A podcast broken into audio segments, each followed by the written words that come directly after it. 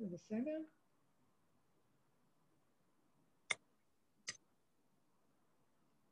אני אשאל, שומעים? ערב טוב, הבנות שומעות? אתם פרסמתם שיש היום שיעור? אוקיי. אה, ערב טוב, שומעים אותי? כן, כן, הרבנית, שומעים אותך. יופי, אז בסדר גמור. תודה, שירה. תודה רבה. כל טוב.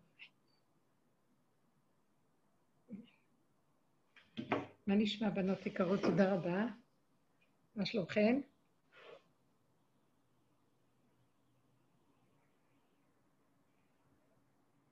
אה, אתמול דיברנו על הנושא של הנרגנות, כאילו ההתלוננות, וירגנו בו עליהם, גם פרשת שלח, שלח לך מרגלים, גם פרשה של אה, התלוננות. אמרנו אתמול שתודעת עץ הדת היא כל כולה מרירות ותלונה. מר לה, אפילו אם יש לה איזה רגע של שמחה, זה רק זמן קצר, כי אחרי זה מיד אחר כך יש לה מרירות. זו שמחה שתלויה בדבר ועצבות שתלויה בדבר. מהו הדבר? בעל דבר. מי זה הבעל דבר? זה המציאות של הנחש של תודעת עץ הדת, היללן הגדול.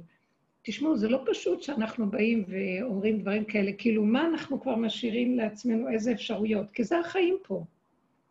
ככה זה החיים עלי אדמות. אבל התודעה הזאת רוצה להביא אותנו למקום, התודעה החדשה רוצה להביא אותנו למקום לרדת מהסגנון הזה של החיים. לרדת מהמציאות שאנחנו קובלים, שאנחנו מאמינים למציאות. בואו נגיד, זאת המילה היותר טובה. מדוע אנחנו כל כך מאמינים למה שאנחנו רואים? כי זה משהו שמשכנע אותנו פה, המוח שלנו משכנע אותנו. ואיך אמרו חז"ל, אל תאמן בעצמך עד יום מותך. מאוד קשה לבן אדם לא להאמין למראה עיניו ולמשמע אוזניו.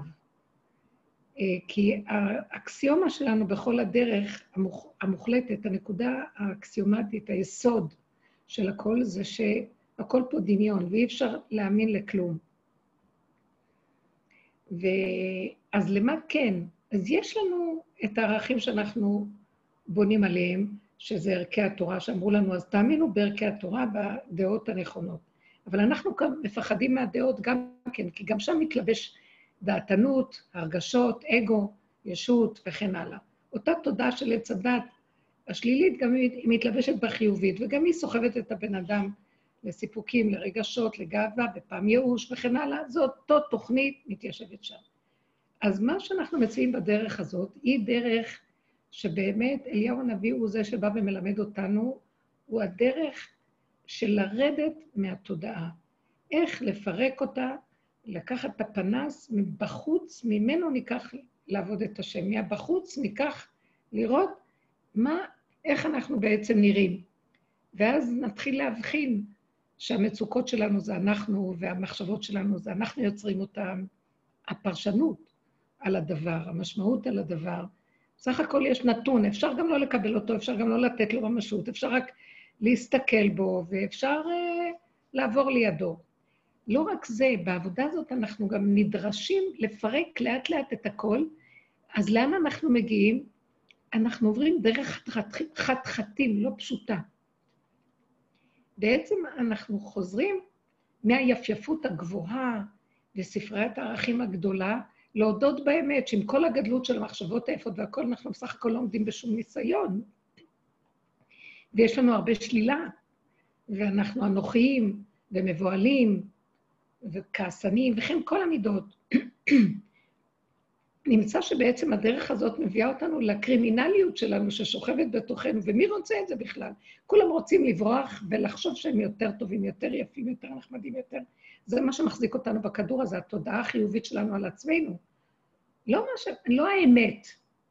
מאוד קשה לבני אדם לכרות ברית לאמת ולהגיד, אבל האמת יותר חשובה מהכל. אבל האמת היא יותר. יותר מהדעה, יותר מהרעיון, יותר מה שהיה צריך להיות, יותר... האמת היא איך שזה ככה, מה שמצוי, לא מה שרצוי. וזה מאוד קשה לבני אדם, זה מאוד מאוד קשה. עכשיו אני רוצה להגיד, זה קשה לבני אדם, ואז כל הזמן אנחנו כולנו בורחים בחזרה להתפשר עם המחשבה החיובית של עצמנו. זה מאוד מאוד קשה לוותר עליה. זה מראה שאנחנו בעצם אה, קשורים עם הדמיון שלנו, ואנחנו מפמפמים את עצמנו. אם, אני, אם אין אני לי מילי, מי ייתן לי את המחמאה? מי יחזיק ממני? מי יעזור לי לראות שאני אה, משהו, אם לא אני שיחזיק במחשבה מעצמי, או איך עשיתי את זה, איך כולם הסתכלו, ואיך כולם אמרו, ואיך הם עשו לי וי, וכל הילדותיות השקרית הזאת, וככה אנחנו תלויים כל הזמן בעולם ובאנשים ובמה יגידו, ונתלים כמו בקנה משענת הקנה הרצוץ, עלה נידף. אבל זו התרבות שלנו, ומה נעשה? באה הדרך שלנו ואומרת, תתחילו לראות את השקר של זה. מה השקר? את התלות במה שמישהו אחר יגיד לי, ובזה אני תלוי. וזה מה שנותן לי את החיות שלי. אם כן, אני אומר לעצמי, אז למה לא? בגלל שאם מחר לא ייתנו לי, אני אהיה בצער. מי זה האיש החפץ חיים, אוהב ימים לראות טוב? מי רוצה שיהיו לו חיים טובים? מי שהולך בדרך שלנו. אומנם התהליך הוא מאוד קשה, כי אנחנו אז מודים ואומרים, אני הולך עד הסוף על הקופה, לא מוכן יותר להתלקק ולהזדקק כמו אני בפתח לאנשים שיגידו לי מילה טובה, שיסתכלו עליי, שיחשבו שאני משהו, והפחד והחרדה מזה שהם אה, ישפטו אותי, ידונו אותי, ואז אני כל הזמן מתלקק ומתקרבן להם ומרצה אותם. נמאס לי מהתלות הזאת, אני תשוש ועייף ויגע, ולא ירא אלוקים. זה עמלק שולט בי. כמו שכתוב, זכור את אשר עשה לך עמלק בדרך, אשר ככה, אשר ככה בדרך בצאתך מצרים, ואתה עייף ויגע ולא ירא אלוקים. זאת אומרת, הוא תופס אותנו כי אנחנו תשושים ועייפים, ומין כאשר עבדנו, עבדנו, כי מה יש לנו, מה יש לנו מהחיים? לפחות שיהיה לי איזו הרגשה טובה רגע וזהו, אכול ושתו כי מחר נמות. אבל uh, יש משהו בדרך הזאת שהיא לא קלה, כי אנחנו הולכים ומפרקים את הדמיון ומתחילים לראות שאנחנו, מי אנחנו באמת?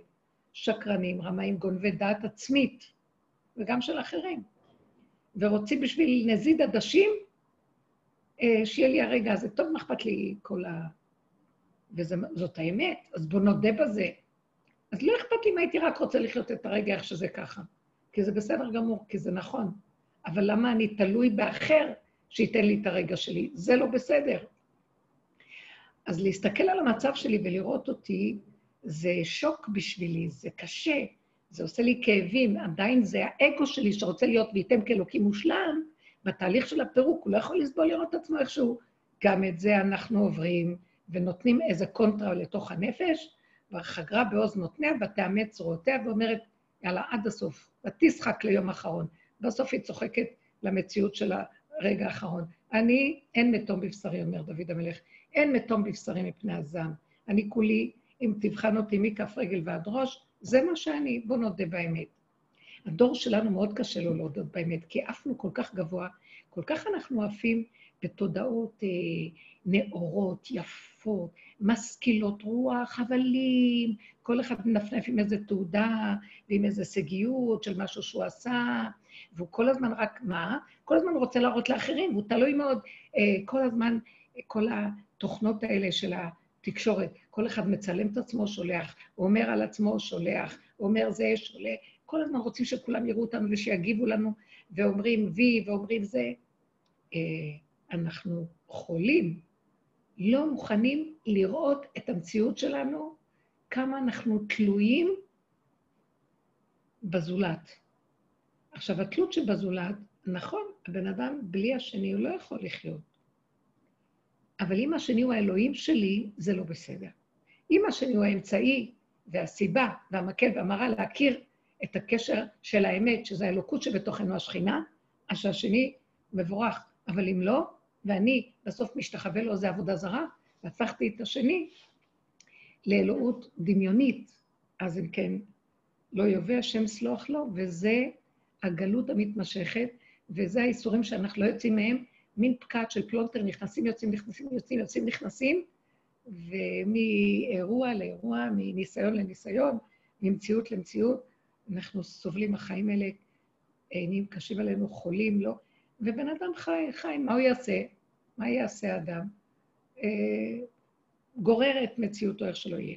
הדרך הזאת שנכנסים אליה היא דרך לאנשים שיש להם איזה אהבה לאמת. הם, הם רואים, הם רואים שאפילו שזה כואב לראות, הכאב הזה מוביל לתכלית. ואילו הכאב של החיים, שמהשני פעם כן, פעם לא, והמריבות והקטטות שלא נגמרות, והחשבונות, והציפיות והדרישות, אה, יותר טוב לי הכאב הזה מהכאב השני. אלו ואלו רצים, אלו ואלו עמלים, אלו ואלו כואבים, אבל זה הכאב מוביל לתכלית. מה התכלית? להשתחרר מהתלות, מהתלות מהבני אדם. מה יאמר לי אדם? מה יעשה לי אדם? השם לי בעוזריי, ואני אראה באותה תוכנית ששונאת אותי שכל הזמן, ואני אראה בשונאי, שהיא כל הזמן מפתה אותנו למקום הזה. והמאבק הזה שאנחנו עוברים ורואים את עצמנו ומודים, זה בחינת מחיית עמלק. זה התכלית והמהלך והתהליך של מחיית הדמיון. כל פעם אני אפרק עוד דמיון, עוד דמיון, עוד דמיון, ואז אני נשאר עם השלילה שלי. וקורה לאחרונה דבר מאוד מעניין. אנחנו נשארים, כבר אין לנו הרבה כוח, פירקנו, הסכמנו, לא יכולה לסבול יותר את המציאות שלה. איך שאני רואה שיש מדי התרחבות של העולם עליי, ודרישות וציפיות ממני, או שאני אחר כך אדרוש מאחרים וזה, אני בורחת. מה זה זאת אומרת, אני בורחת? אומרת, לא, לא, לא, תחזרי לעצמך, תסתכלי את הפגמים שלך, תודי בהם, תצחקי, תקבלי, תשלימי. אנחנו הופכים להיות כלים שהשם דרכנו מפרק את התודעה של עץ הדת. בנות מדווחות לי שלקראת, לא, שעכשיו הולך מצב שיוצא המון שלילה.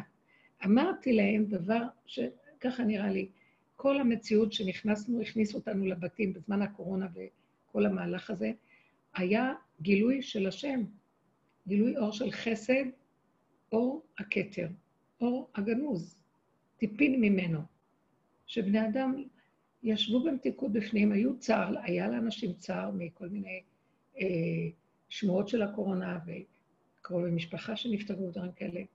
בסופו של דבר, גם אלה שאיתנו בדרך ונגעו בהם בזה, הם גם ידעו בדרך להשיל את הנגיעה ולהגיד, עם כל זה שנגעו בי, זה לא קשור אליי, הנשמות של השם, ואני לא יכול להחליט מה לעשות. עבודתי להחזיר את המוח לכאן ועכשיו, לא להתרחב על הצער. יש רגעים של צער שמאוד קשה אה, ל... אה, מאוד קשה שלא לחוות אותם. אז חווים אותם, נכנסים לזה, חווים ויוצאים. נשארים כמו שלא נוגע לנו פה כלום. המהלך הזה מביא את האדם בסופו של דבר להיות כלי, שהמצב עכשיו, כאילו העולם יוצא בחזרה. העולם יוצא בחזרה, אבל זה כבר לא יהיה אותו עולם. הפעימה הראשונה שהשם נתן חסד, הכניס את כולם וכולם שמחו, ונכנסו למקום, למקום של לא מאמינים למראה עיניהם, שאנחנו חיים, אוכלים, נושמים, נהנים, ולא חסר דבר. בשביל מה צריך את כל הסערה ותרבות החיים שלנו? מה חסר לנו אם לא נעשה מה שעשינו קודם? נרוץ כל בוקר כמו משוגעים לעבודות ונשלח את הילדים בצורה של טירוף למסגרות וכל הסערה. אה, מה, מה יקרה? לא יקרה כלום. נהנינו חודשיים, היה מאוד יפה. כולם נהנו, מקטון ועד גדול. עובדי השם לא עובדים, כולם הכירו שיש כאן יד שהיא לא בטבע בכלל. כמובן, המדרגות שונות. עכשיו אומרים לנו, תצאו. העולם כביכול יוצא, אבל העולם לא יחזור להיות כמו שהוא היה קודם.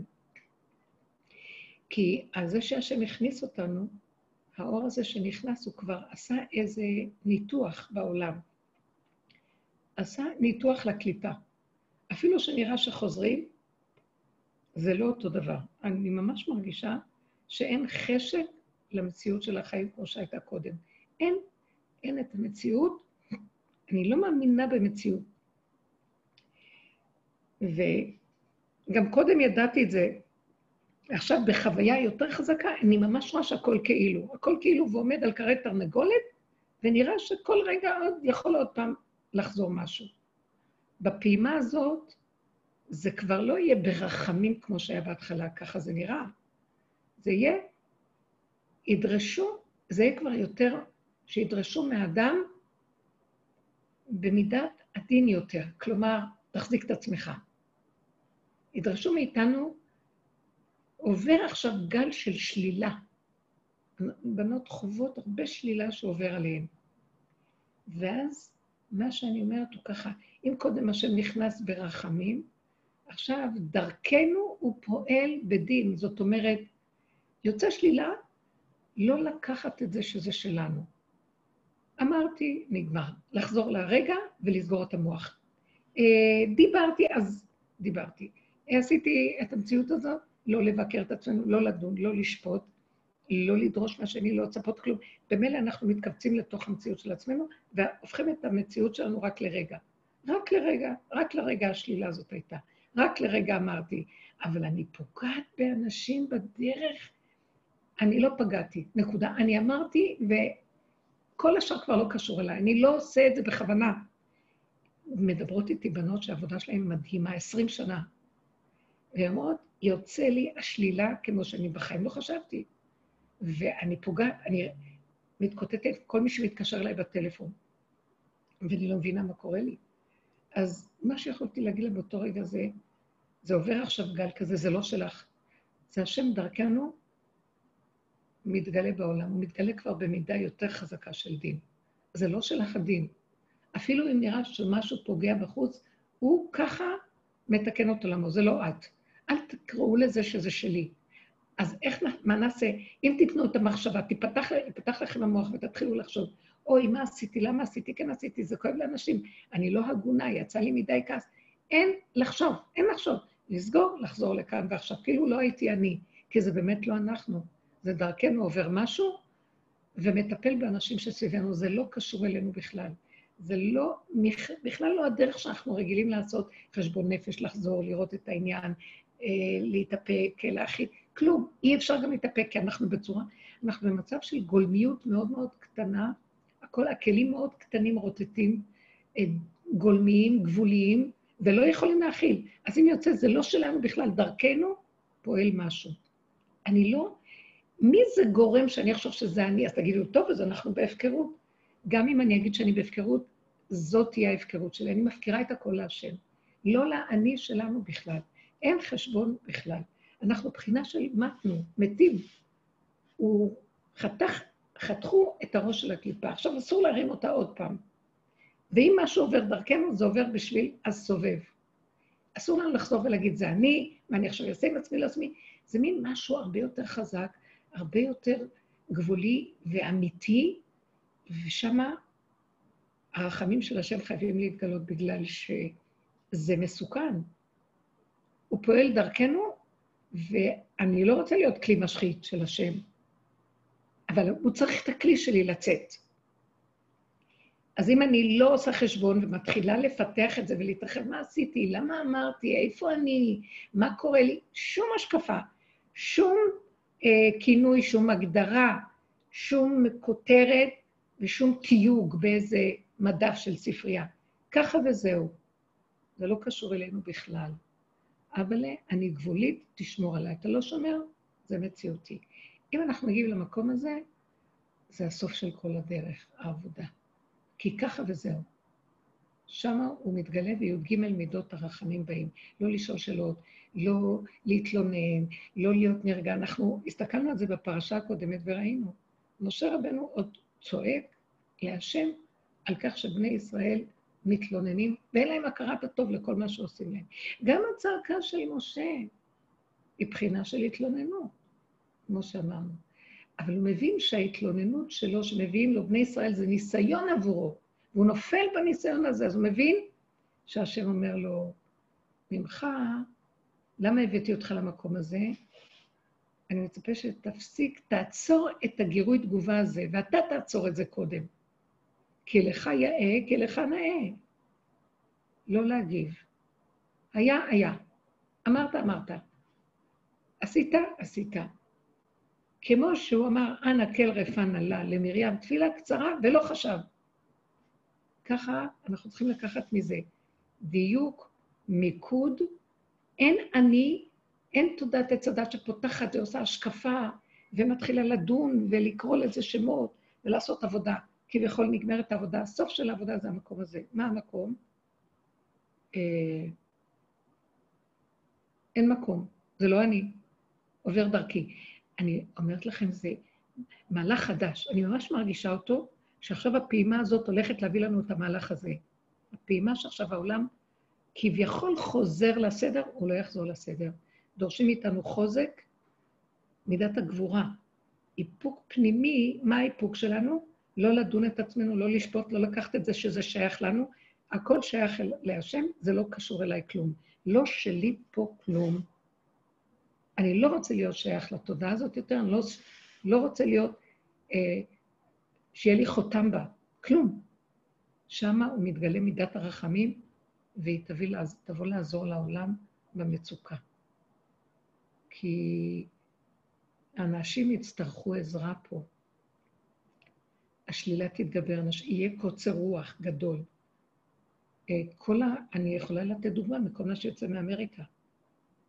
זה, אולי נמשיל את זה קצת למקום שהשם ירד עם אור הכתר.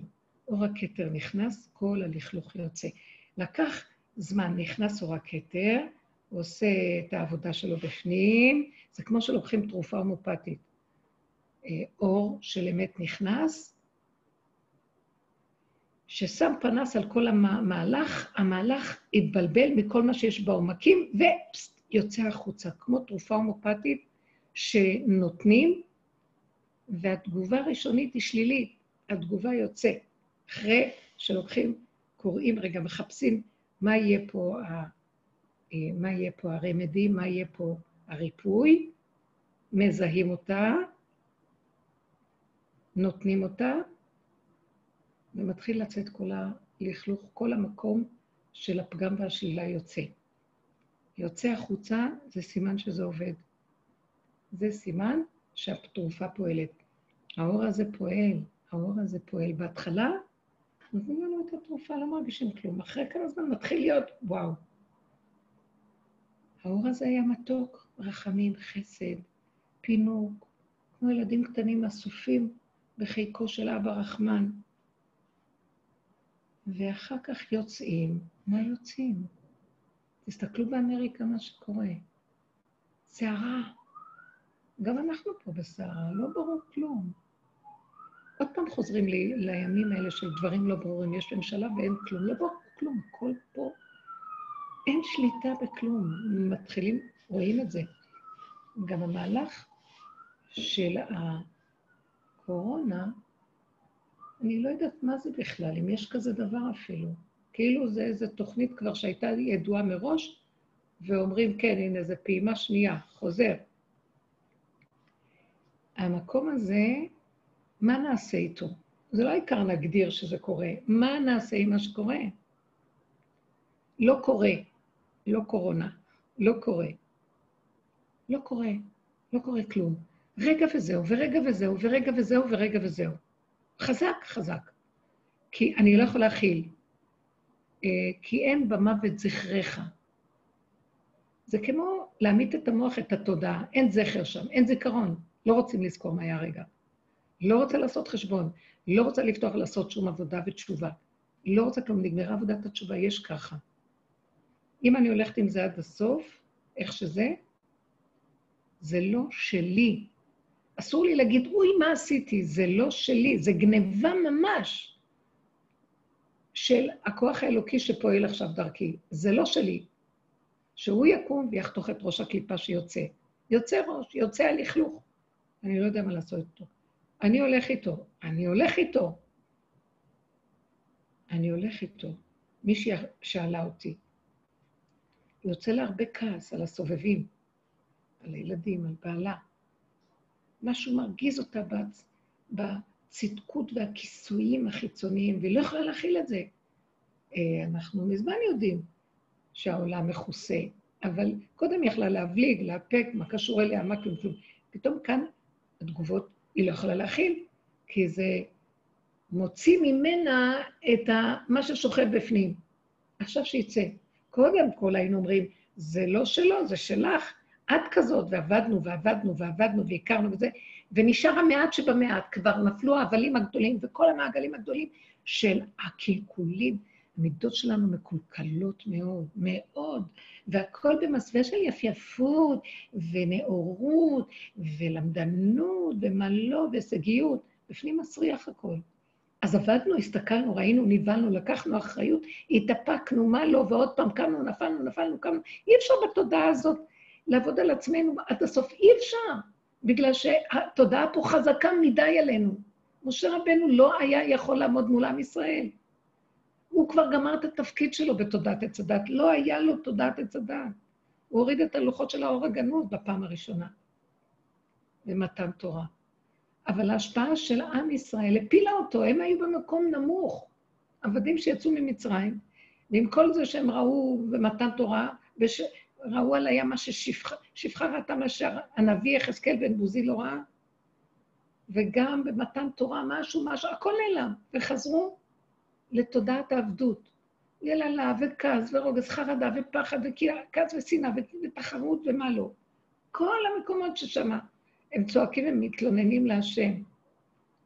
הכל זה בלתי ניתן להבנה בכלל. איך? אחרי כל המראות הגדולות שהם רואים, משה רבנו גם נופל בקליפה שלהם. הוא לא יכול לשאת איך הם לא רואים את ההנהגה הניסית הנפלאה שעובדת איתם. והטענה היא, איך אתה לא רואה שמשהו אחר? מה הכעס פה? אז אם כן יש לך טענה, יש טענה, תטען על הנקודה שלך. ההתלוננות הזאת נגיד ההתלוננות הזאת. המקום הוא בסוף לקחת את הראש הזה ולהכניס אותו למציאות של אין תלונה ואין מענה ואין טענה ואין, ויש רק איך שזה ככה. אה, שיהיה דין מה שלא יהיה, מידת הרחמים נכנסת פה. כי זה לא של אף אחד. זה מאת תושב שבדווקא כל הסיבוב הזה קורה, כדי להביא למהלך הזה של גילוי י"ג מידות הרחמים. ובסוף משה הבין את זה. כל הניסיון שלו מול העם, להיזהר לא ליפול בקליפה שלהם, ובסוף רק לשתוק, ורק ליפול על פניו ולבקש כל הזמן רחמים. אה, ממש לבקש על עם ישראל. לא לתת לתלונה ולא לתת למצב שלהם, שהם שבויים בתודעת עץ הדת, להפיל אותו גם כן בקליפה. מאוד קשה פה בכדור. אנחנו פה, איך אמר דוד המלך? כי גר אנוכי בארץ. זה לא המקום שלנו בכלל. זה לא המקום של האור הגנוז. כרגע, פה יהיה האור הגנוז, אבל כרגע זה מקום ששוכנת בו קליפה קשה, עד שלא נפרק אותה, ויתגלה האור פה מחדש. זה גם יכול להיות רק לזמן קצר, ואחר כך כולנו הולכים לתודעה אחרת. אבל בינתיים קשה פה, ולכן משה נזהר והצטמצם ונכנס, והמהלך הבא, גם כשמה שלא יהיה, שקרה איתו, כמו שהוא היכה את הסלע ולא דיבר לסלע, כמו שהשם אמר, אפשר היה למות מכאב, איך הוא הגיע לזה? לא, סגר את הנקודה, גם שהשם אמר לו, אתם לא תיכנסו לארץ ישראל, יען כי לא קידשתם אותי לעיני כל בני ישראל בגלל שאתה לא הלכת עם מה שביקש לך, אתם לא נכנסים לארץ ישראל. תקשיבו, זה פשוט. הלוא כל מטרת משה רבנו זה להכניס אותם לארץ ישראל, וכי לאכול מפריהו צריך ולשבוע מטובה. יש כאן סודות מאוד עמוקים. אם היה משה רבנו נכנס לארץ ישראל, נגמר. הגאולה הייתה באה באותו פעם, והגאולה הנצחית. הוא רצה להביא אותם למצב הזה, הוא לא רצה את כל הגלויות אחר כך. הוא ראה וצפה מה שיכול להיות, הוא לא רצה את זה. ככה זה וזהו זה. קיבל והמשיך. הוא גם קיבל את עצמו איכשהו, הוא אמר, ככה זה. אי אפשר לי במצב הזה שלא ליפול.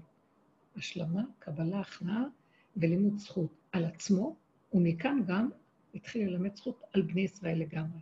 הוא לא התחיל, אבל הוא תפס את המקום הזה, שמהמקום של זעיר אנפין, שהוא מידת הדין, זה האמת שבדין, זה כל הזמן דין ודרישה. וזה השכר ועונש, והבחירה למקום שמי יכול לעמוד בבחירה הזאת בכלל? מי יכול לעמוד ברגע אחד? כלום. אפילו שההנהגה של זעיר אנפין עוברת דרכו לאורך כל תקופת המדבר, אבל תמיד הוא זוכר שהמציאות שלו היא רק ללמד זכות על עם ישראל, כי אף אחד לא עומד בכלום. ונפשו של משה שפלה עליו יותר מכולם, כי הוא קלט את הנקודה הזאת. וזה מהלך שהשם אומר לו גם, מה? לך רד מגדולתך, לך רד כי שיחת עמך. כלום נתתי לך גדולה בשבילך, רק בשביל לשרת את העם נתתי לך גדולה. הם נפלו, תיפול אתה איתם. כי זו מציאות של נפילה פה, כולנו כאן מציאות של נפילה. והחלק האחרון זה לא להתלונן, אפילו ביני לבין עצמי, למה נפלתי ככה וזהו. לא נפלתי. אני תמיד נפול. לא שהייתי במקום אחר ועכשיו נפלתי, זה נדמה לי שאני רק במקרה נפלתי. המציאות שלי נפילה. וכל השלילה שיוצאת עכשיו זה כדי שנסכים ונשלים. אנחנו מציאות של שלילה ונפילה. אז מה לעשות, נמות? לא. נקבל, נשלים, נצחק, נעלם את הקליפה. זה לא שלנו, כי אין אנוש שיכול לעבוד מול קליפה כזאת. אין אחד שיכול להגיד, עשיתי את זה.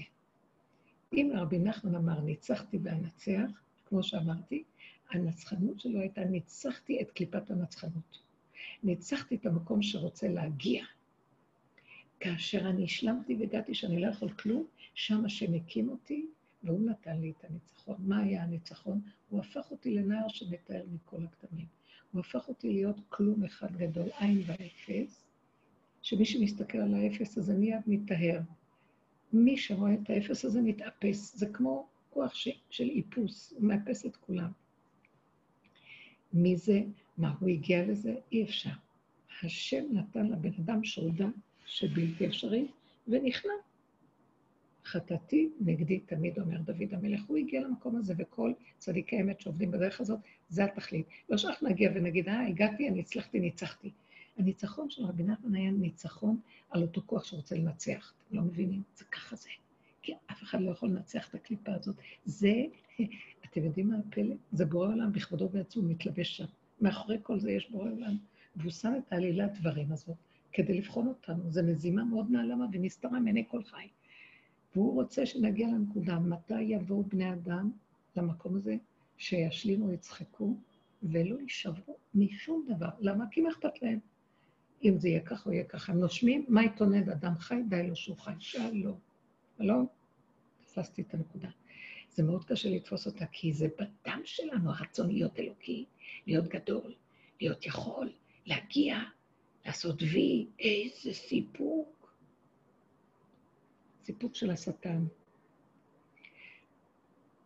אז העבודה שלנו היא, איך שזה ככה, הכל בסדר. אז איפה יהיה המבחן הגבוה ביותר, אם אני במקום? בשלילה. הוא מביא לנו עכשיו גל של שלילה, אבל תכף, פנו, גל של שלילה. תסתכלו מה קורה. זה לא יאומן, הכל מתחיל להתערער. קודם לא הרגשנו בזה, היה מין אור מתוק. ואמרנו, הנה הגאולה, אז אל תהיו, השם לא פראייר, הגאולה לא באה בלי שקודם כל יהיה חיובי. השם קנה מראשית דרכו, נותן לי את כל הכיפים, שמח אותי. הכל אחר כך תוקע לי, אומר לי, הנה, עכשיו תיכנסי, בוא תתני לי את המהלך של המבחן האחרון. שלילה הכי גדולה, ואת לא נשברת. וואי, חבר'ה, זה לא פשוט. עכשיו, אתם יודעים איך עוברים את זה? אי אפשר לעבור את זה רק דבר, אי אפשר לעבור את זה. אתם יודעים איך? מה שאני רואה. רק את הנשימה וכאן ועכשיו, לא יודעת, לא מבינה, לא יכולה להכיל, אין לי כוח לדון, לשפוט את עצמי, אין יכולת לסבל, טיפת סבל, טיפת מצוקה של משהו שדן את עצמו, לא יכולה, לא יכולה, לא יכולה. אני צריכה לאכול טוב, לישון טוב, להתלבש, לעשות מה שנעים לי, טעים לי, לטפל בסביבה, בדרגות שאני יכולה, וטעים לי, לא ללכת בגדולות ובנצורות, לא ללכת במטלות וביכולות, לא לדלך לנו, הכל יהיה שם כאוס. השלילה מושכת את הבן אדם, והוא ייכנס לתוך זה זוועה. מיד לעצור אותה ולהסכים איתה. תראו את עצמכם עושים חס ושלום דבר הכי לא מתקבל על הדעת, תעמדו שם, תסתכלו ותגידו, לא קשור אליי. אתם יודעים איזה חוזק זה? זה הניסיון האחרון. האם יש למישהי שאלה במה שאני מדברת עכשיו? איך אנחנו מתאמנים, מתאמנים בנקודה של סגור, גל נעול, גל נעול, נעילה. לא קשור אליי פה כלום, לא שלי פה כלום. תראו, יש מדרגות לכל דבר. אני מדברת איתכם על המדרגה הזאת עכשיו. כמובן שישאלו בנות בדרגות שונות, וכל אחת תגיד מאיפה שהיא נמצאת. וצריך לזהות מהשאלה איפה היא נמצאת ואיך לעזור למהלך הזה. בבקשה. נגמרת החרטה, אין לי כוח להתחרט. בפרשה הזאת הם עולים, הם, הם נרגנים בעולים שלהם, ומייללים ובוכים על, על, על הארץ, הם בכו לאיזה ארץ השם הולך להביא אותם, כי המרגלים החלישו את ליבם, הכניסו בהם חרדה ופחד ודמיון של שלילה מאוד גדול על ארץ ישראל, מה עכשיו יהיה? ואז השם אומר להם, השם אומר למשה רבנו, עד, עד מתי נעצוני העם הזה, וכל מה שכתוב, כן? וזה בספר הדברים שהוא כותב. אה, אז השם אומר להם, אתם לא תיכנסו לארץ ישראל, ואף אחד מהאנשים של הדור הזה לא ייכנס לארץ ישראל, חוץ מכלב בן יפונה ויהושע. אבל אה, עכשיו הם תופסים שהם עשו דבר נורא. הם אומרים, טוב, אנחנו נקום מחר ונילחם עם עמלק שעולה כאן כדי לכפר על עוונותינו, שאנחנו ככה היינו נרגנים. משה אומר להם, אל תעלו ואל תילחמו, כי השם לא יהיה בקרבכם, אתם סתם תנגפו, יהיו לכם קורבנות. אל תעלו. והם לא מקשיבים. מה מוליך אותם? החרטה. אנחנו נכפר על מה שעשינו. ועמלק, כמו שאמר משה רבנו, הפיל בהם חללים רבים, והם חזרו אבלים וחפויים עם קורבנות גדולים. תראו מה הדמיון של החרטה עשה להם. אבל אנחנו נמצאים בתודעה כזאת. אנחנו חושבים שזה טוב. מתחרט. אני מתחרט כדי לתקן. אי אפשר לתקן, מעוות לא יוכל לתקון. תתחרט. מה זה החרטה שלנו באמת? זה להכיר שאנחנו לא יכולים. להתחרט, למה בכלל הולך בגדלות? כי אני לא יכול כלום. אבל להתחרט ולהגיד, טוב, עכשיו אני אתקן ואני אחזור למקום איפה שהיה קודם, יותר טוב ממה שעכשיו, אין דברים כאלה בכלל. אני רוצה לשמוע מכם מה אתם אומרים, בבקשה.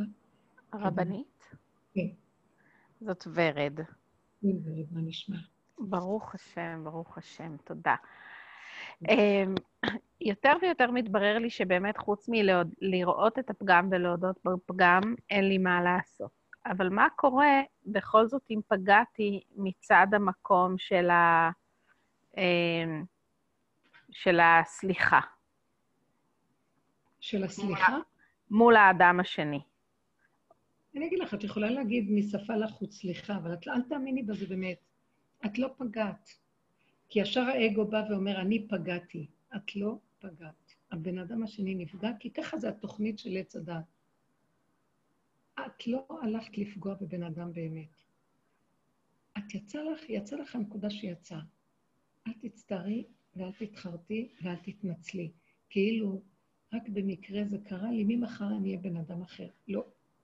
ככה זה היה, וזהו.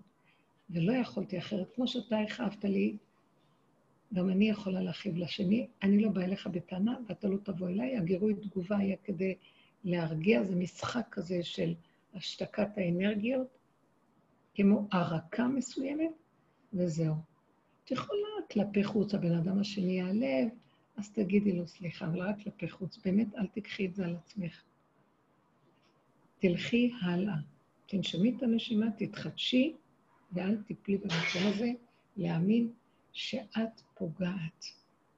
כי אף אחד לא יעשה כאן דברים במזידה. אנחנו לא מדברים על הרמה של הרשעות, של העולם המופקר. מדברים על אנשים שיש להם חשבון, שהם עובדים על עצמם, ושהם רואים את עצמם, ושנים הם גוררים ועושים הכל, ועם כל זה עוד פעם זה קורה. אז uh, לחפש מהלך אחר. ככה זה וזהו, זה, זה לא אתה, זה לא אני, זה לא כלום, קדימה הלאה. צמצום חזק, ולחבר את עצמנו לנשימה הבאה. ואין אין אני שיחפש, אין את מי להאשים פה, כי אין אני, לא אני שלי ולא אני שלו. שלום וזהו. זו הנקודה שאנחנו צריכים להבין אותה. זו בגרות נפשית מאוד גדולה, שלא תלך כבימים ימימה ותגשים את הדמויות ואת המציאויות ותתרחב לאורך ולרוחב, ונפתח את ספר הזכרונות והחשבונות ונעשה חשבון נפש וכל הדברים האלה. אין וזהו. כי עכשיו זה הזמן שהשם נכנס, ובדווקא הוא גירה את כל המהלך הזה, הוא רוצה להיכנס ולסדר את זה, אל תפריעי לו, זה לא שלך, לא קשור אליו. זה מאוד מאוד עוזר. זה מאוד עוזר, אני אגיד לכם, בואו נעבוד על המקום שאנחנו לא קיימים. זה מאוד יעזור לנו להיכנס למצב של אין אני. תלכו חזק, אין אני, באמת אין אני, זה רק דמיון, הדמיון האחרון שנופל. זה לא האחרון, זה כאילו הראש של הדמיון הזה, נופל. זה לא הייתי, אני אמרתי, אז אמרתי, זה לא, לא, לא התכוונתי, לא כלום. כן, אז עכשיו יהיה דואג לך, כן, אז תלכי ככה בחיים וזה. תשתיקי אותו ותגיד לו, אין חיים, יש רק הרגע. כל רגע מחדש. כלומר, אין אני שהוא גדול והוא יעשה ככה, אז התוצאה תהיה ככה. אין תוצאות, אין אני, אין כלום, יש רגע, ו- וכל רגע בעניין שלו. אני יכולה לבקש מהשם רחמים, אני גם יכולה להגיד לו, ריבונו שלם, אני מבקשת וביקשתי הרבה, ובכל אופן קורה לי, אז זה שלך, לא שלי, כי אני לא יכולה כלום. לא יכולה כלום, אל תבוא אליי. לא תבוא את עבדך במשפט, כי לא יצדק לפניך כל חי, ואי אפשר פה שלא לעשות ככה. אז אתה יודע מה, זה לא שלי, זה שלך. אם אנחנו נעמוד חזק עם לב חזק מאוד, ולא נצטער ולא כלום, זה ממש, זה כאילו אנחנו חותכים ועורפים את הראש של הקליפה של האני, שהיא מפילה אותנו בצער, שאני עשיתי ככה לשני. זה שקר וכזב, אין אני ואין שני ואין שלישי, ואין עוד מלבדו, בואו נחזיר את זה אליו. אז אנחנו מחייבים לשני. אם אני סוגרת ולא עושה חשבון עם עצמי, גם השני יסגור ולא ירגיש את. הוא לבד ירגיש שלא עושה. אתם מבינים? כמים פנים בפנים, כן, כמו שהמוח שלי עכשיו לא יודע מי אמר, מה לא אמר, כלום. אין שני, אין אני, אין אף אחד. גם הוא יסגור ויגיד, אין אי, אין אני, אין אף אחד. והוא לא יעלב. ואפילו אם כן, זה רק רגע, תסגרו. הלוואי שנגיע למקום הזה. הלוואי שנגיע למקום הזה. אמן, אמן. הלוואי, ורד. כן. תהיו חזקות, זה דרך שצריכה צמצום וחוזק. זה בריאות הנפש, זה בריאות הנפש שלנו, זה אפשרות לגלות את מלכות השם בעולמנו. זהו, לתת לו את המקום במקום האני הזה, הגדול והחשוב, שהוא כל הזמן עושה חשבונות, הוא לוקח אחריות. האמת שהיינו, היינו, אי אפשר לבוא לעבודה הזאת ישר מההפקרות. עשינו המון עבודה, לקחנו אחריות שאף אחד לא לקח על עצמו. כבר מתנו, ועדיין הראש הזה קם, אז זה שלך, לא שלי. זהו. למי יש עוד שאלה? הרבנית, שלום, ערב טוב לך, זאת עופרה. ערב טוב. אה, אני לא, אני לא יודעת אם זאת שאלה, אני פשוט אה, שומעת אותך, ואני אומרת, אמרת בשיעור, אנחנו כבר בגאולה, מה אתן רוצות ממני? אנחנו חיים בגאולה. ואני אומרת לעצמי, איך זה שאני כל הזמן רוצה להקשיב לשיעורים? ואני מבינה את זה שיש בדברים האלה חידוד כל כך עמוק, כל כך כמו איזה לייזר שמחדד לי את התודעה לרמות שאני יכולה להתהלך עם זה ביום-יום, בשקיפות וממש בצמצום, ואוחזת בנקודה הזו, וכל יום שאני שומעת עוד שיעור, אני אומרת, וואו, זה עכשיו עוד יותר חזק. כאילו זה נותן לי המון אה, כוונון מחודש. אני מרגישה בגאולה, אבל יחד עם זאת אני מרגישה שזה מדייק לי את התדר, כן. את, ה, את ההליכה שלי ביום-יום. כן, כי אני אגיד לכם, זה לא, תקשיבו, זה ממש, אני מרגישה שעומד לי על הפה משהו, זה בורא עולם. ככל שאנחנו מתקדמים בנקודה, הוא מכוונן יותר, הוא דק יותר, הוא מתגלה יותר, זה עדינות יותר, זה דקות יותר, זה ננו, זה, זה, זה דיוק. וזה הוא מתקדם איתנו. תדעו לכם, הוא מתגלה רק דרך השלילה, אל תפחדו מהשלילה. רק תנתקו שייכות אליה. תנתקו את המוח שמפרש, שמתרחב, שמכניס אותנו לצער, רגש ונפילה. אנחנו נפולים, נקודה. עצם זה שאכלנו מעץ הדת, אנחנו מציאות של נפילה. השלמה והקבלה מוחלטת, ומוסרים את ההנהגה לבורא עולם, שם הוא ייכנס והוא יחיה את הנופל הזה. זה לא קשור אלינו פה כלום. חזרנו לתכלית של כל התיקון הזה. בחרנו להודות באמת, במקום לבחור לתקן כל היום, ולהיות אה, גדולים עוד פעם מחדש. הודינו באמת, הכרנו שאין לדבר כזה, חשש כוחנו, אבל אנחנו לא בשיוורון, כי אם אני עוד בשיוורון, וכבר אין לי כוח ותשש כוחי, זה עדיין הכוח שלי שרוצה להיות משהו. והוא עצוב, כי הוא לא משהו, אבל הוא מודה. לא, בשמחה תצאו. היא בשמחה תצאו. להודות את הכל בצחוק. את הטענה שלי פה. מלכתחילה לא היינו אמורים לכל זה. סוף סוף גילינו שזה רק התרמית הנוראית, שנותנת לנו את כל הגדלות וכל זה. זה מתדייק והולך. אז אם כן, תהיי בשמחה, ולא קרה שום דבר, מה קורה? הנשים יוכלו להגיע יותר מהר למקום הזה ולהביא את העולם לגאולה יותר מהגברים. כי הגברים קיבלו את המקום של התיקון בדעת, והדעת היא שייכת לעץ הדעת טוב. מאוד קשה לגברים לצאת מהמקום ולהגיד, אז מה זה איך שאני, יותר קל לאישה להיות בהפקרות מאשר לאיש, וההפקרות להשם. כי השם לא בשמיים היא אצלנו, אצלם זה בשמיים, הדעת היא בשמיים, זה ספרייה בשמיים. וכן ולא, ושכר ועונש, זה רנפין, זה לא פשוט, העולם לא הפקר. אין יותר מהאנשים שהפקירו את עצמם במשך כל הדורות, מאשר, אין יותר מאשר אנשים. הם, זה כמו עם ישראל, שהפקיר את עצמו יותר מכל האומות, ועם ישראל הוא האישה של השם, זה הבחינה שלו. אין יותר מהשכינה, שהסכימה לרדת לחינתי את עצמך יותר מכל גרמי השמיים וכל החלקים שקיימים בבריאה. אין סבל יותר גדול. נכנסנו בהפקרות עם השם, ככה הוא רצה אותנו. עכשיו אנחנו, אבל העולם בא ואומר, לא, לא צריך להיות זה, לא צריך להיות זה, כן צריך להיות זה, ואנשים התבלבלו, בדרך כלל היו להם עבודות אחרות שקיבלו, נכנסו בתוך עצמם. הדור הזה העבירו אותנו למעלה, שמו אותנו על ההשכלות ועל היכולות, ואנשים כאלה גדולות ומוסריות ומנהלות ומה לא. אנחנו, אנשים יביאו את הגאולה אם נחזור למקום האמיתי שלנו. הפקרות להשם. ניקח את כל הבריאה ונפקיר אותה להשם, נגיד לא יכולים. כי אנחנו חיים בתוך המידות. מי יכול לעמוד מול חיה שנמצאת שם, מול תודעת עץ הדת שהשתלטה על הצבעים ועל המידות, ולופתת אותנו כמו מדוזה. אנשים יגידו, אני לא יכול. כי הם עברו כל כך הרבה עד שיגידו, לא יכול. בעוד הדברים, הם עפים במוח, הם יכולים לרדת עד, הרגליים שלכם מקסימום יכולים לצנוח עד החזה. אבל אנשים, מכף רגל עד ראש למטה, אין מתום בבשרי, כך אומר דוד המלך. עוד הגברים מזדהים עם השכל, עם המדרגה, עם העבודה, עם היכולות, עם הלא. יש להם מאוד צער שמאבדים שליטה. אצלנו זה החלק הכי אינטגרלי של העבודה, לאבד שליטה ולא, ולהגיד בצחוק, אין לי שליטה, ואני גם לא רוצה אותה, ואיך זה ככה, הכל בסדר. שימו לב למהלך הזה, זה דיוק מדהים. ולנו יש מסוגלות להגיע למקום הזה, כי זה, זה הייחודיות שמתגלה השכינה, שמגלה את עצמו עלינו, דרך ההודעה של האמת הזאת.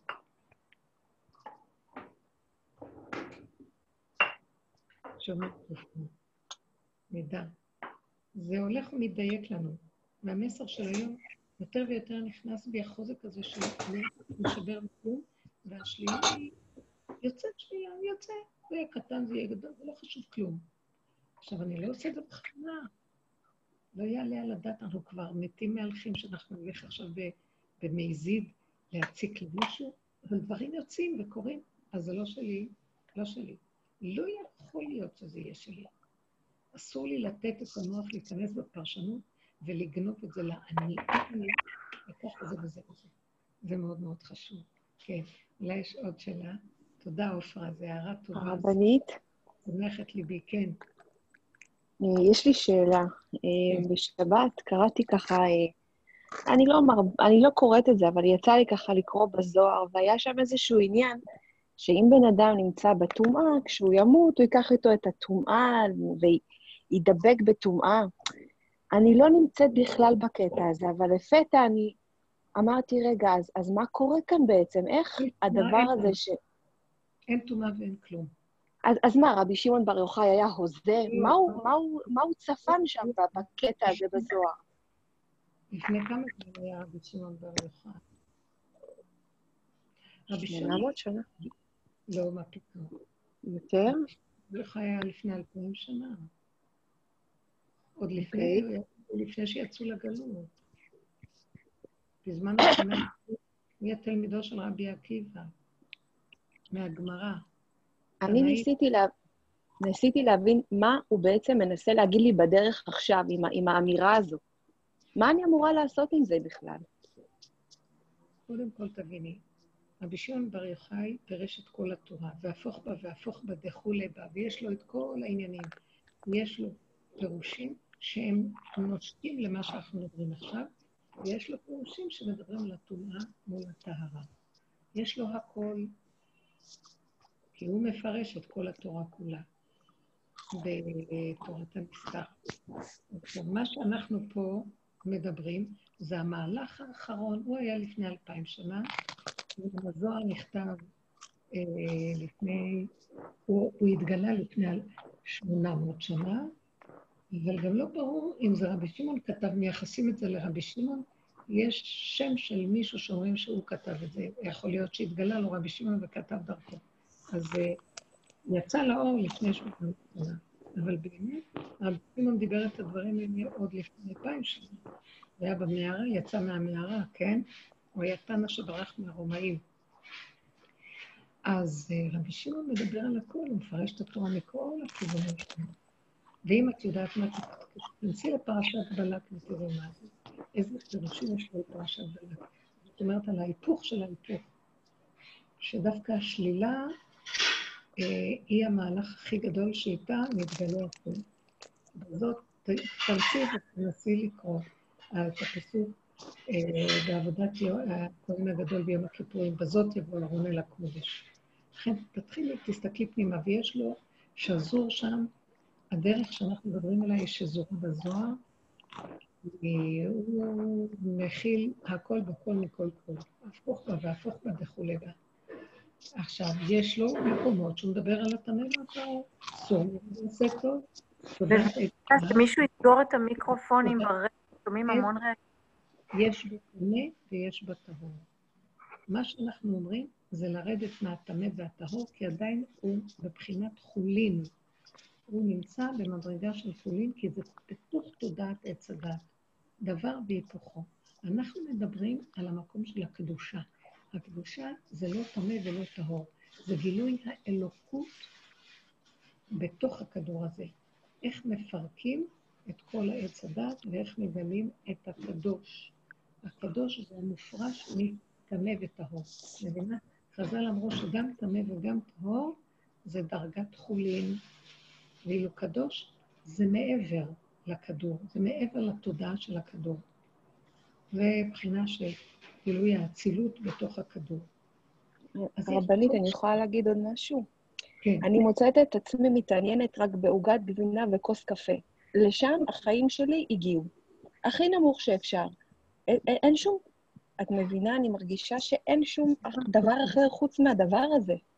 אז למה את קוראת בזוהר ומתבלבלת?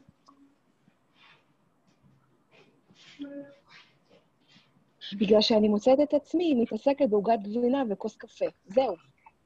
אז אני אומרת, אוי, מה, איזה מצב אני נמצאת? טוב, אז תראי, כמה זמן את הרבה זמן בדרך? כן, די הרבה זמן. אז תקשיבי, אל תתבלבלי. הטמא והטהור שייך לתודעת עץ הדת. אנחנו לא נמצאים כבר. זה במשניות.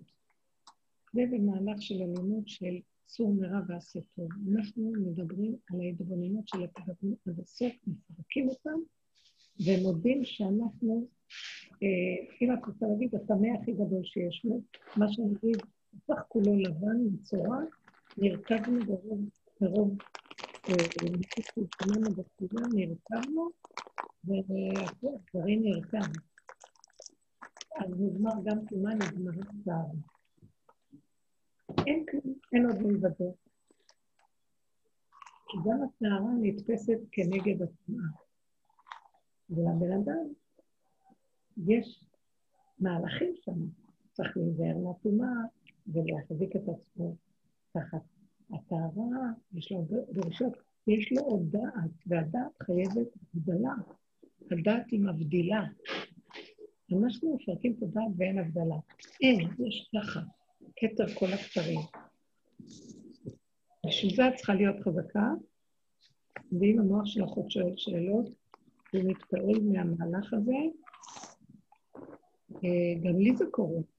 ואז אני אומרת לעצמי, אבל זה לא האמת. האמת שאני לא יודעת כלום. האמת שאני בכלום. אני לא מוכנה יותר לקנות את העניין של טמא וטהור, כי זה שובר אותי. אני לא מוכנה יותר לרוץ אחרי הטהרה. כי יום אני בטהרה, למחרת אני נופלת במשהו אחר. אין לי כוח, לא מוכנה. ואני רואה שזה אחיזת עיניים, ואני רוצה להיות בשמחה כמו ילד קטן שלא יודע כלום. ילדים קטנים לא מצווים בשום דבר. החזרנו את הבחירה להשם, זה משהו אחר. זה התהליך האחרון, מה שאנחנו עוסקים בו זה התהליך האחרון. הבנת? כן. אל תלכי, כי לא הלכתי בגדולות ובנפלאות ממני, אומר דוד, דוד המלך, ואם לא שיוויתי ודוממתי נפשי. כגמול עלי אמו, כגמול עלי נפשי. אין לנו יכולת, אי אפשר. אה, אני יכולה לפתור פה דברים שהם לא הכי... אבל אישה הולכת לטבול במקווה מטומאת המידע, והיא בטהרה, נכון? כן. לעומת הטומאה של הנידה. עכשיו, אישה יצאה מהמקווה, אין לה כאבים כבר על כלום. הרבה פעמים נשים אחרי המקווה אומרות לי שיש להם את היצורים הכי גדולים, שהנפש שלהם לא תמיד חפוצה להמשיך למהלך הבא, בכלל שבשביל זה הלכה לטבול. אני אומרת, עניין הטבילה, כי אנחנו מצוות לטבול. אבל המהלך השני, שלפעמים החיבור, לא תמיד יש לנו את הרצון לחיבור. טבלנו, ולא תמיד יש את הרצון לחיבור. אז הנה, אנחנו בטהרה. אז אולי נגיד שהטהרה זה הגאולה של האדם, אז למה אנחנו במצוקה? כמה אנשים, הן נמצאות בהרבה מצבים, או שהגוף שלהם חלש, או שהן חולות, לא מרגישות טוב, אבל המצווה היא לטבול ולקיים את המצווה. אז מה נעשה? אז תגידי שזה גאולה הטהרה? הטהרה היא רק נדבך מסוים מול הטומאה. ואנחנו מדברים על גאולת הנפש, השמחה, ושלא שום דבר יכפה עליי מה שאני לא רוצה. אני רוצה, אני רוצה לחיות חיים טובים. אני רוצה להיות מאלה שאומרים, לי יש חיים טובים. זה מוכיח להשם שהוא הביא אותי לעולם, ואני מודה לו על כך שהביא אותי לעולם.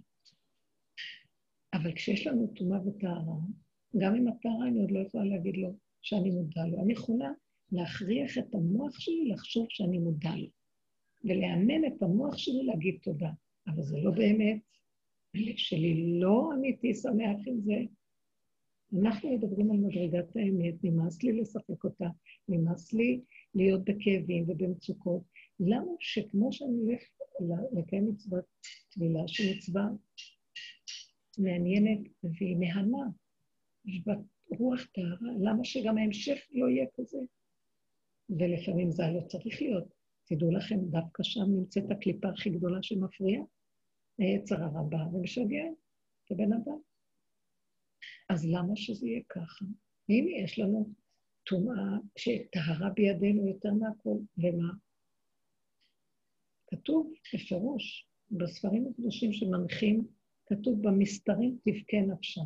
בגלל שהצד השני לא תמיד מבין את הצרכים שלה, את הרצונות שלה, את הזה, והיא צריכה לקיים מצווה. אז מה עכשיו? אז יש לה כאבי נפש, כי לא מבינים אותה. לא מחוברים אליה, הנפש שלה היא עדינה ודקה ורוצה איזה חיבור והיא לא מוצאת את זה. אז יש בידה טהרה, דבר מאוד גדול, אבל גאולה אין בידה. הטומאה והטהרה זה רק נדבך זמני של סור מרע ועשה טוב, של מצוות שמונעות מאיתנו כמובן שלא ניפול ב, ב, בלכלוך של הכדור, אבל עדיין גאולה עוד לא, עוד לא השגנו. כי עיקר, איך אנחנו אומרים? אמר הרבי עקיבא, אה, אשריכם ישראל, אשריכם ישראל, לפני מי אתם מתארים ומי מטהר אתכם? אביכם שבשמיים מטהר, אתכם, אבי, אביכם שבשמיים מטהר אתכם. מה המקווה מטהר את הטמאים? אף הקדוש ברוך הוא מטהר את עם ישראל. אז המקווה יכול לטהר את הטמא, אבל הקדוש ברוך הוא ימול את לבבנו ויביא לנו מדרגה של טהרת אמת. והשלחתי רוח של טהרה, והורדתי רוח שם כתוב בנביא, שהשם יוריד רוח של טהרה על הארץ וימול את לבבינו, והשלחתי רעב בארץ, פה רעב ללחם לא צמא למים, כי לשמוע את השם. אהבה גדולה, לא לבן הזוג ולסבתא שלי, אהבה להכיר שם עוד מלבדו, הוא שורש הקיום שלי, ואנרגיית החיים שלי, ואני אוהב אותו, אני רוצה להידבק בו. זה הקדושה של הגאולה. היא לא קשורה לטומאה וטעם. אוקיי. אז רבי שמעון מדבר גם על הזה. גם יש את החלק הזה בעולם, אבל אנחנו מדברים על החלק האולטימטיבי, היותר מושלם, הסופי של הכול. כן, מה את אומרת?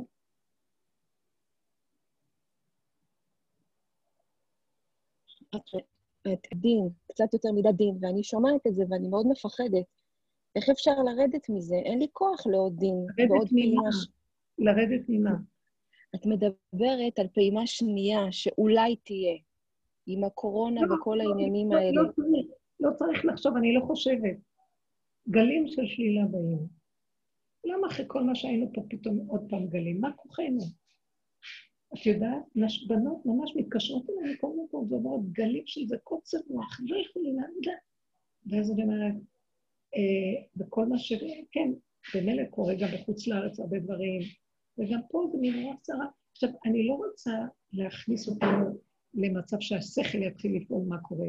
אני רוצה רק להביא נקודה שממנה ניקח לעבוד את השם. אני לא יכולה להכיל את זה, מה קשור אליי? כלום.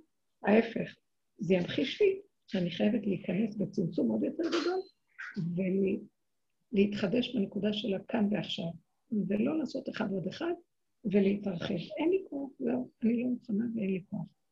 זה המקום החדש, היותר מתקדם ויותר. אז uh, למה את צריכה להיכנס במחשבה?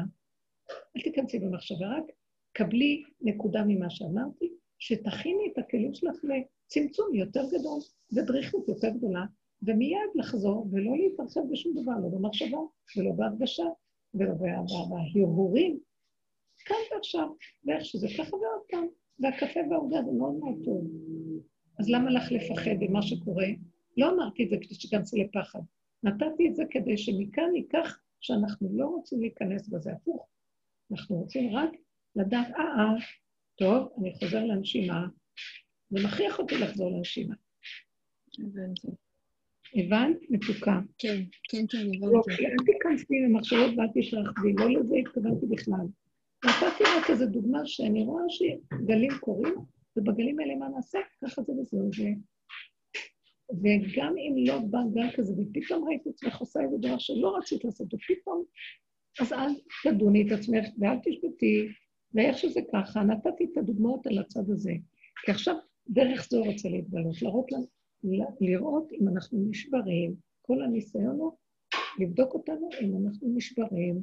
אם אנחנו נשברים זה עדיין האגו וה, והישות שעוד רוצה איזה טהרה וחיוביות וגדלות ואיזה אחיזה במשהו. ואם אנחנו מקבלים איך שזה ככה, כי אנחנו לא יכולים, ומיד אה, מתאפסים לכאן ועכשיו, מה קשור אלינו פה כלום?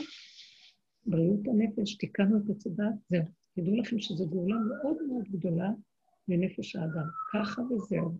ממש, יש בזה משהו מרוכז, משהו אה, חכם, שמביא אותו לחיות כמו ילד קטן ולשמוח בעולמו. בלי לפתוח את המוח על כלום. בואו נוותר על המבוגריות שבנו, המוח הזה שרוצה מאיתנו אחריות ופעולה. כן. שאלות טובות, יישר כוח. ונותן לי אפשרות אה, להסביר יותר טוב את מה שדיברנו קודם. כן. יש עוד שאלה?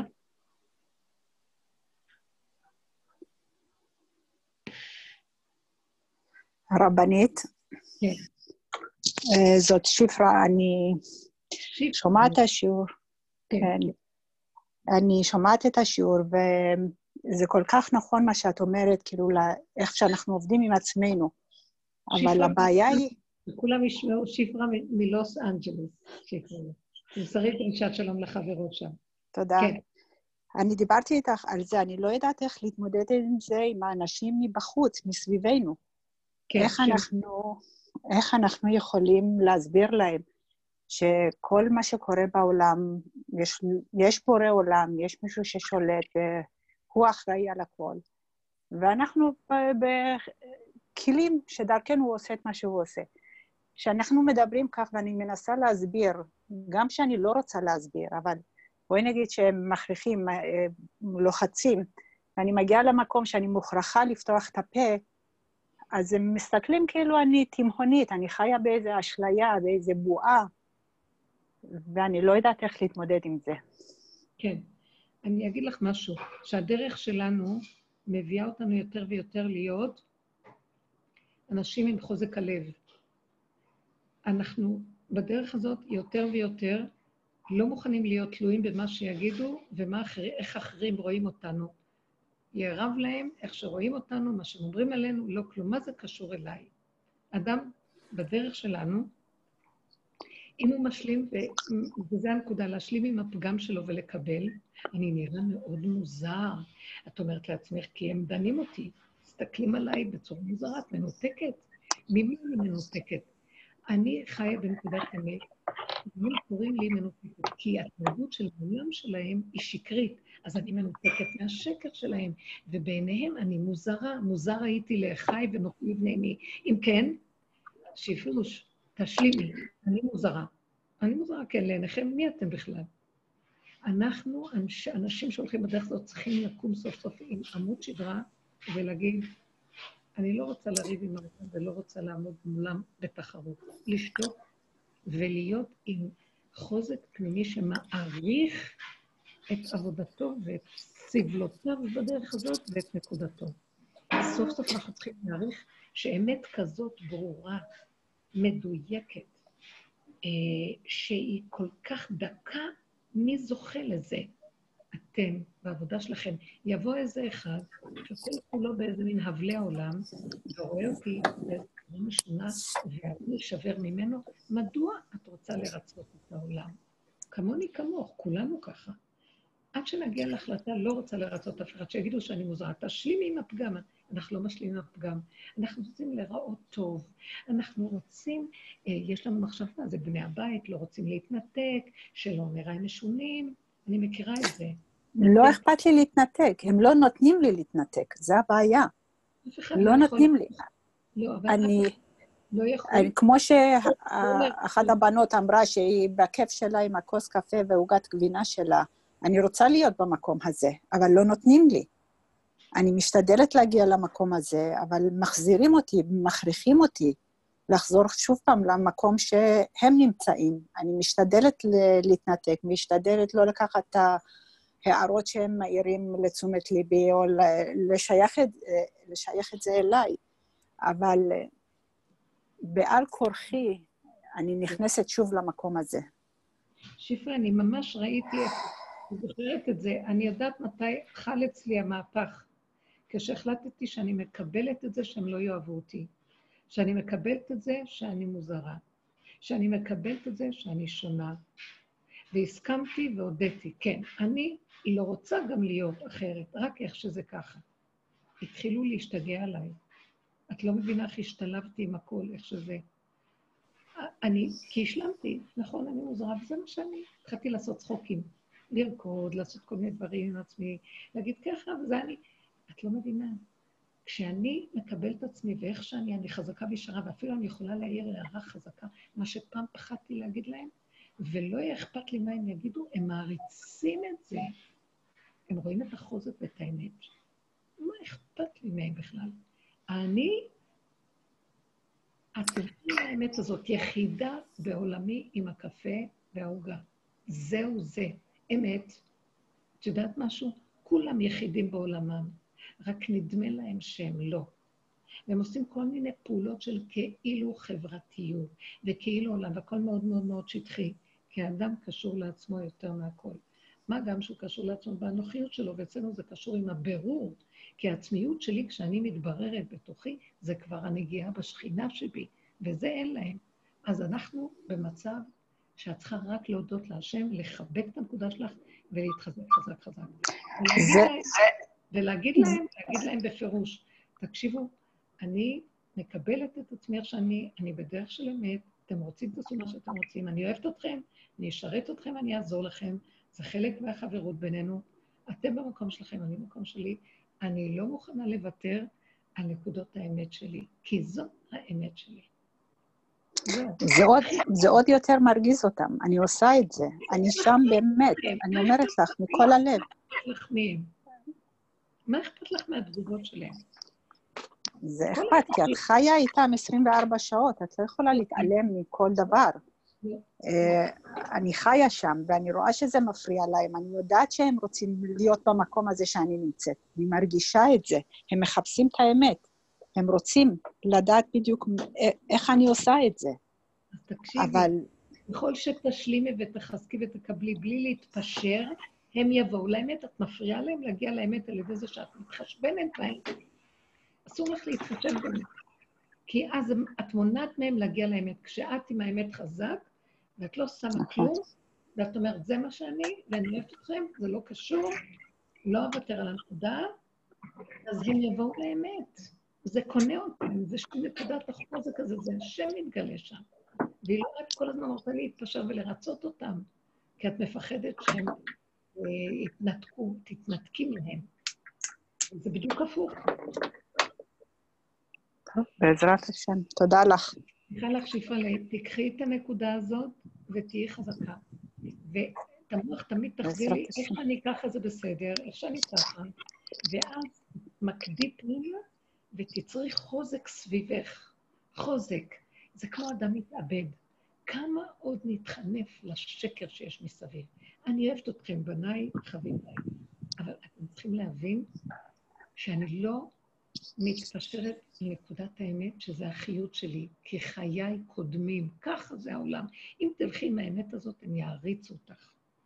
סליחה, מסרנו, בייחוד האימהות, כסילות, פתיות, מסרנו את כל מה שיש לנו לילדים ולכל הסובב, והשם כועס עלינו. זה הגלות שלנו, וזה הקללה של חווה.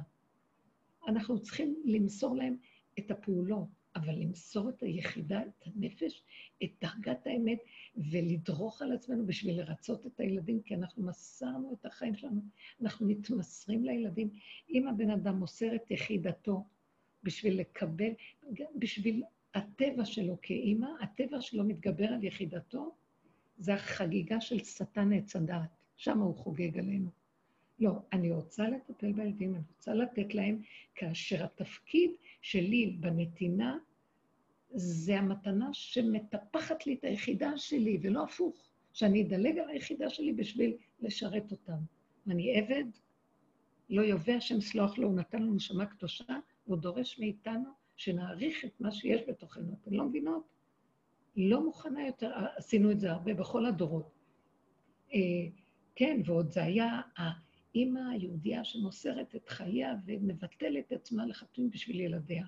ויש מקום כזה, זה הירואי, זה מקום גבוה, זה בעולם של הגלות היה התכלית. היום אנחנו בעולם אחר, רוצים להקים את המלכות.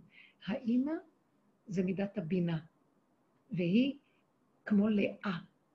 לאה רוחנית, גבוהה, מוסרת את נפשה לכל. אנחנו מגיעים עכשיו להקמת השכינה מעפר, הבת מלך. זה החלק הנמוך, זה רחל, רחל עקרת הבית, מתה בצעירותה, ואין לה קיום פה בכדור. והיא עיקר הבית.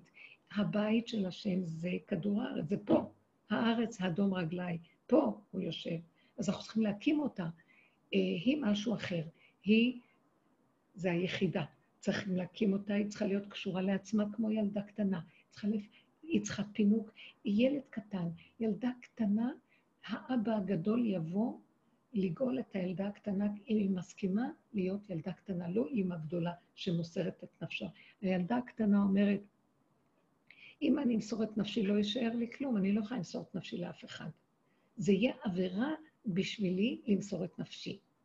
אני יכולה לעשות דברים. למסור את העיקר שלי למישהו אחר, זה לא, כי היא עקרת הבית, היא העיקר. אסור לה למסור את העיקר הזה. זו עבודה אחרת לגמרי. אנחנו מקימים פה את השכינה, מקימים את הבת מלך הפנימית, מקימים את החלק הקטן, היחידה הקטנה, יחידה ונקייה, יחידה תמה ונקייה, יונתי, תמתי, יחידתי. זה משהו אחר מכל. הדורות הקודמים של האימא, יש הבדל בין לאה לבין רחל. לאה רוחנית, גבוהה, למעלה, ואילו רחל קטנה, לא יכולה, מוגבלת, ומודה באמת שלה. היא לא יכלה להכיל. שני ילדים, השני יצא מתה, הלכה. הכל הכלים קטנים. אנחנו עכשיו מקימים אותה, והילדה הקטנה הזאת בתוכנו זה להקים אותה. למה שאני אמסור את חיי בשביל השקרנים, תרבות השקר? הילדים יונקים את תרבות השקר. אני רוצה להגיד להם את האמת, הם לא יכולים לקבל. אתם יודעים איך זה צעירים? יודעים הכל, מיד שתגידי להם משהו. כמה סבל עברת, כמה איסורים, כמה כאבים. אתם יודעים כל אחד והאיסורים שלו. רק לידת הילדים, ואם נולד ילד שלא בדיוק בסדר ולא כלום, כמה לעבור עם כל דבר. בא איזה ילד צעיר, רברבן, מסתכל ואומר, מה זה מה שאת מדברת? איך אנחנו בקלות מוותרים על זה? ראינו כאן את האור של החיים שלנו קם. כל אלה שהולכות בדרך הרגישו את השכינה מקימה אותם. אנחנו לא אנשים רגילים. איך יכול להיות שאני אזלזל כדי לרצות למצוא חן בעיני הילד, ואנחנו כאלה? אז השפרה את לא יוצאת מן הכלל. כמה דיברנו על זה בשיעורים, שאנחנו צריכות להיות אימא טובה, אבל קודם כל אני מחויבת להחזיק את הילדה של עצמי ולא לוותר עליה. זו היחידה שלי. אצילה מחרב נפשי, מיד כלב יחידתי. זו היחידה שיורד עליה אור הגנוז, אני יכולה לוותר עליה? האבא והרחמן, אבא יסד ברטה, האבא מציץ על הילדה הקטנה. ככה זה כתוב בזוהר, הבן, האימא מציצה על הבן, ואבא מציץ על הבת. וזה המהלך. והמהלך שלנו הוא להיות עם עצמנו ולהיות כמו נסיכה קטנה. בקרב הילדים הם יעריצו אותך, אל תהיי האימא הגדולה שמוסרת את נפשה. מי שמגיע לדרגת העבודה שלנו ומוסר את נפשו עד הסוף, מסרנו את נפשנו כדי לצאת מתודעת עץ הדת. אה, כמו שהוא הכלב הגדול הזה נובח, גם אנחנו מסרנו את המציאות שלנו דומה בדומה מתקן. הגענו לקצה, נשאר לנו הגולם ביחידה, אין לנו כלום כבר. כל כך קטנים ועלובים וחלשים, ומחודדים עד הגבול שלנו, ושמה, אם אני אגיד איזה מילה, בני הבית תסתכלו עליי ככה, סליחה, מי אתם בכלל? תשרתו את עצמכם, אני לא עבד שלכם. הגעתי לנקודות בלי להגיד את זה, אני לא מעיזה להגיד כלום. הכל צריך להיות בתוך הנפש בפנים, בבירור של דקה מן הדקה. אם אני אמסור את נפשי, אני אתחייב בנפשי. אסור. אין לי מה למסור כבר. נגמר למסור. אני עושה את הפעולות כאשר קודם כל אני עושה לטובת הנקודה שלי. קודם כל אני צריכה לאזן את נקודת היחידה שלי, את השכינה שלי, ואחר כך היא תעזור לי להקים את כל הבית.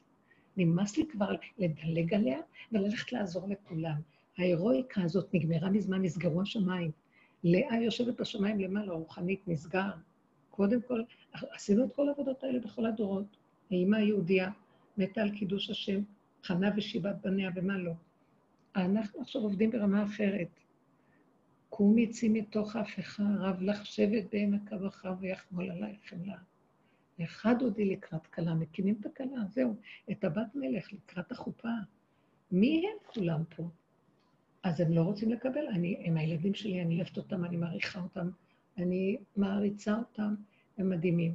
אבל כשזה מגיע לנקודת האמת שלי, קודם כל אני. זה אני שנקרא השכינה. זה לא אני אנוכי, זה אני השם שבתוך האדם. זה המדרגה שאנחנו שם עובדים. ואל תוותרי שפרה. והנקודות שלך, תהיי חזקה, מי הם בכלל? תגידי כל פעם, מי הם בכלל? עוד מילא היו הולכים בדרך, הולכים באיזה נקודות, הם בעצמם רוצים ממך כיוון, כי את מדהימה, יש לך קבוצה שם בארצות הברית, היא מחזיקה את קבוצה שלמה והיא מטפלת בדרך, מלמדת אותם הכל, שאת תשחררי בפניהם, הם צריכים לרדוף אחרייך. ומה שאני אגיד, לנשק את ציציות עפר כפות רגלייך.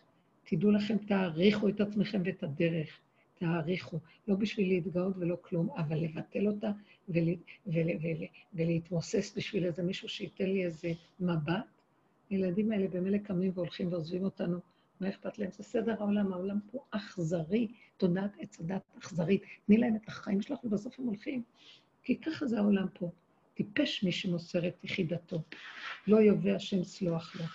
זהו. סיפרלה, אני אוהבת אותך מאוד, מרי. גם אנחנו אותך מאוד מאוד חזק וברוך השם ישמור אותך, ושתהיי בריאה ותמשיכי להדריך אותנו בדרך הזאת. את השם, כולנו ביחד, באחדות שלמה, אמן. תודה. אמן, אמן. חזקי תמצי, וכולנו אמן. אמן, גם אתם. תודה. זמזון, ארוך.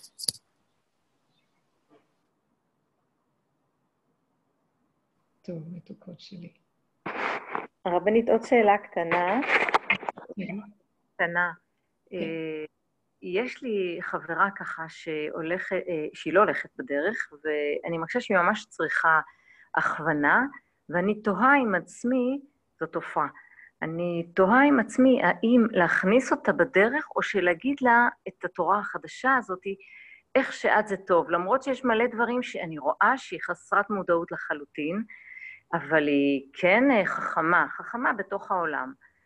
ויש לי את התהייה הזאת, האם באמת להגיד לה איך שאת זה טוב, אה, איך שזה ככה. יכול להיות, תראי, כל דבר לפי הרגע. כשהיא, כשאת נמצאת איתה, ופתאום היא מספרת לך על איזה כאב שיש לה ממישהו אחר או מישהי אחרת, או מה לא חשוב מה, אז תתחילי להגיד לה את המושכל הראשון של הדרך, שהכאב שיש לה זה, זה לא שהשני גורם לה אותו, הוא רק המראה במקל להראות לה את עצמה. תתחילי איתה ברמה שהיא יכולה. יכול להיות שאחרי שתי שיחות תוכלי גם לנגוע כבר בעומק הזה של עכשיו. אה, לא צריך לחכות הרבה זמן כמו שאנחנו עברנו מתהליך לתהליך, אבל את יכולה לדבר איתה על כל התהליכים, תלוי במציאויות השונות שהיא עוברת, את מבינה? לפעמים באה בא מישהי והיא לא, באה לשיחה והיא לא בדרך, אז אני אומרת לה, לפי המהלך שנראה לי באותו רגע, שהיא כל כך כאובה מהצד השני, אז אומרת לה, את חושבת שזה הוא? זה לא, את יודעת, זה רק נדמה לך שזה הוא. באמת, באמת, אם יש לך כאב ויש לך איזה הרגש ממה שהוא אמר, כנראה שזה נוגע בך בפנים, יש איזה משהו שהוא דומה. אז זה לא השני, השני המראה והמקל, לא שהוא צודק, לא שהשני מלאך, אה, אבל מה קשור אלייך? כשאת רואה שבביתך יש איזו שריפה, ואת עכשיו רואה מישהו זרק, זרק איזה משהו ונדלק, אז את תלכי לרדוף אחריו, תשאירי את הבית שרוף, תעזבי אותו ותבדקי מה קורה אצלך בבית, כן? המהלך הזה, את צריכה לחדד לה אותו ולהביא לה אותו. אם היא במקום שאחרי כמה זמן, או אחרי שאת אומרת לה את זה, אז היא אומרת, כבר ראיתי את עצמי, זה לא עוזר לי, זה לא ככה, אז תגידי לה, אז אם כן, קבלי, תשלימי, זה לא כלום, זה לא הוא, זה לא את. זה תלוי ביכולת של האדם להכיל. מבינה, עפרה? תסתכלי כן. ותדעיני. וגם אם אמרת לה פעם אחת, אה, לפי הפשט, אחר כך חזרת ואמרת לה יותר עומק, ואם חזרת עוד פעם לפשט, אל תתבלבלי, כל רגע הוא משהו חדש. גם אנחנו בדרך. אני יכולה פתאום להגיד לכם איזה משהו ששייך למהלכים הראשונים הקודמים, של סור מרע ועשה טוב, וזה בסדר, מבינה? זה כן. תלוי רגע ואיכשהו. כן, לגמרי, נכון. זה ממש חי ברגע.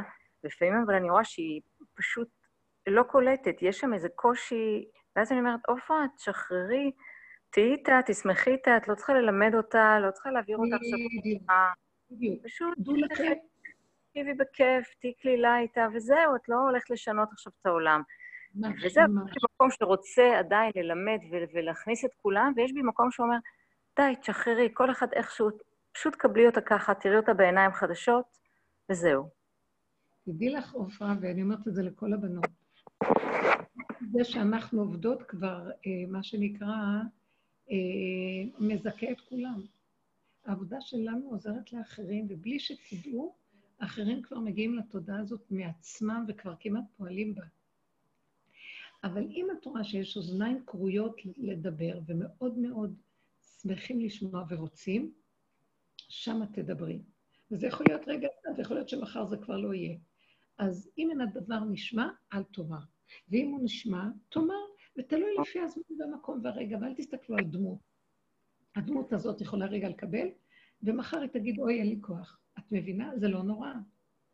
כן. אנחנו מתמידות ועובדות, זה יעזור לכולם. ודרכם, אותו אחד שעובד סביב מעגל המשפחה, מעגל החברים, המשפחה,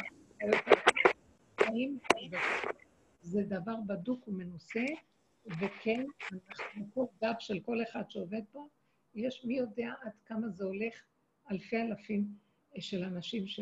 שאנחנו מזכים להם. כי המעט הוא העיקר. תודה רבה לכם, יקרות, וישועות, והשם ייתן לנו חן וחסד ורחמים, ועוצמה אה, של אמת, שאיך אומר ישעיה הנביא, על כן, אדע ולא אבוש, שמתי פניי כחלמיש. אני יודע, או לפי הסדר האחר, על כן שמתי פניי כחלמיש, ואדע ולא אבוש. אני הולך עם הנקודה שלי, ואפילו אם ימרטו את לחיי וייתנו לי uh, סתירות, אני הולך עם נקודת האמת.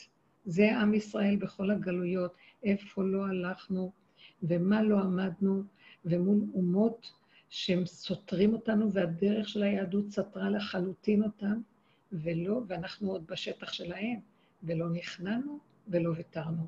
למה שנוותר? אבל לא לריב ולא להתווכח ולא להתנצח. פשוט, מה קשור? אני לא נגדך, אני בעד נקודת האמת שלי, חזק ואמץ. תודה רבה לכם, בנות יקרות.